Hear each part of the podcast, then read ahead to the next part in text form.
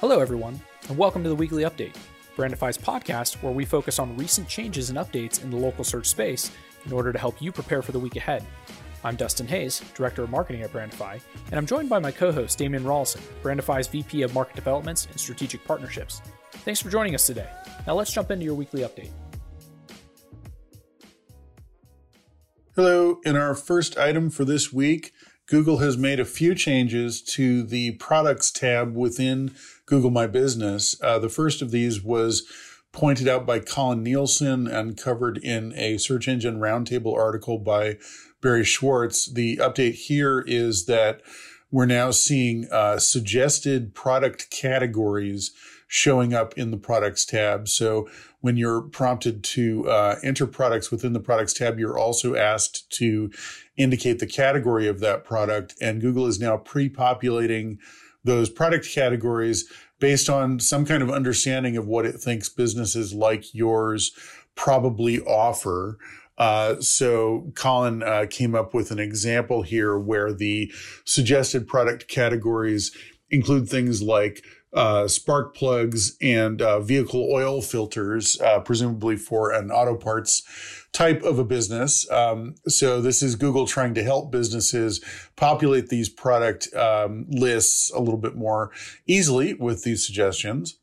The other update is something that I've actually noticed recently within the products tab for some of our clients, where uh, Google is now prompting at least some businesses to explore integrating with Pointy, which is the Irish startup that Google acquired last year, which helps businesses upload their physical store inventories with a device that plugs into the point of sale system. So for some businesses, and it seems primarily multi-location businesses as opposed to SMBs, when you go to the products tab now, you see an interface which prompts you to, uh, if you if your products have uh, barcodes, to check your eligibility to join the Pointy uh, program. If they don't have barcodes, you're prompted to add products as uh, before. Uh, but if you do, this new Pointy integration is being pushed now by Google. Um, it's been around for a while, but uh, Google seems to be trying to make it more prominent in as part of its ongoing effort uh, to uh, get retailers to digitize more and more of their offline inventory and make it available for search. Next, Andy Simpson offers some advice on the local search forum about how to make use of the opening date field in GMB, a field that we've seen causing some confusion lately when it comes to situations like a business moving to a new location. As Simpson notes, the pop up window for this field in the GMB dashboard specifically says that you should indicate the date when your business opened in that particular location. However, Google's help documentation states that this opening date field indicates how many years a business has been in operation, so there is some ambiguity. Simpson polled a few SEO colleagues, including Tom Waddington and Joy Hawkins, on this question, and the consensus seems to be that for chains and franchises, you should use the date to indicate when this particular location opened for business. But for smaller businesses, you should probably indicate when you opened the business. This version provides the user an experience that will make the most sense for customers viewing your profile. Years in Business appears in some instances in Google Maps as part of the preview information displayed about each business, but does not appear consistently for all users. Still, when it does appear, it can act as a trust signal for prospective customers.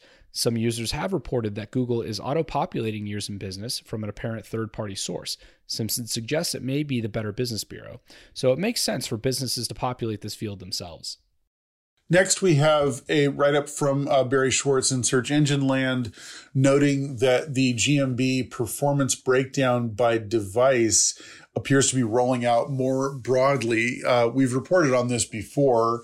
This is something that was uh, showing up in a kind of a beta format in January, but now it appears that most users should be able to see this new device breakdown in the GMB metrics. The way you get to it is by um, navigating to the GMB Insights tab and clicking the prompt to, to view the new performance metrics at the top of that screen, or you can get there through the new search interface uh, that allows you to click through to the performance screen. Um, it's the same the same thing, uh, but two different ways to get there. Uh, there before there was an interactions chart showing calls and messages, and then below that, a list of keywords used to find your business. Now, to the left of the keywords table, which now shows up on the right of this new chart, there is a um, a, uh, a, a, pie chart or a donut chart rather that shows uh, platform and device breakdown. Right above it, there's a count of people who viewed your bu- business profile.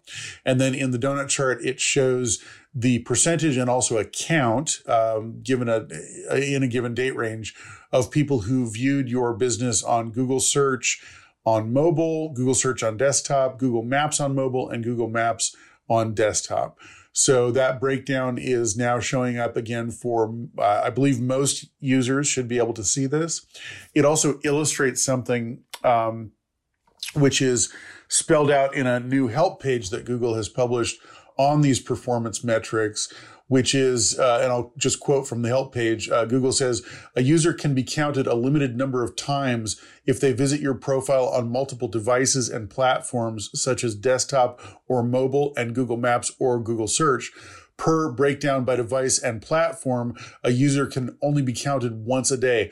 Multiple daily visits aren't counted. So this was part of, and we've reported on this before, part of the move that Google has reported that they are making toward counting people rather than counting views. And in fact, the health, the help page points out that your, um, count in this new performance page of people who viewed your business profile may reflect a lower count than the views count in the old GMB Insights, which does not attempt to associate different views with a single person, whereas this new metric does.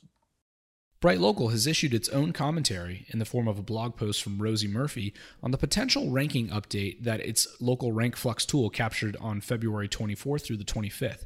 Murphy explains that local rank flux tracks 14,000 keywords from a group of U.S. businesses to derive a day to day 0 to 10 score of how much rankings are changing. Scores above 2 indicate usual levels of volatility. Murphy notes that Google updates its core search algorithm more frequently than its local algorithm and is generally less informative about local updates. Thus far, there has been no official word from Google confirming that a local update occurred during this time period. In a survey of car dealerships and legal firms conducted by Murphy, most affected businesses saw a small fluctuation of 1 to 3 rank positions, but 20% fluctuated by 4 rank positions or more. Next, we have a new Whitespark weekly video from Whitespark's Darren Shaw, which explains that local rankings for businesses, in fact, change on an hourly basis and sometimes differ significantly according to time of day. Time of day is one of those factors we don't pay attention to very often. Uh, another factor similar to this, as Shaw points out, is the browser you're using to search might affect the rankings that you see. Uh, Shaw, as far as time of day is, is concerned, Shaw did an analysis that removes all variables except for time of day from the rankings for a list of businesses. And the analysis shows that for the higher ranked businesses, rank positions are relatively stable. Uh, this, in fact, is very similar to a study that we reported on uh, from Miriam Ellis a few weeks ago, which showed the same thing that ranks rank positions are relatively stable uh, at the higher rankings. Uh, but in the lower rank positions, uh, ranks rankings are very volatile and jump around a lot, with businesses appearing and disappearing from those lower rank positions on a, uh, a pretty um, uh, a frequent basis, uh, based again in this case only on time of day.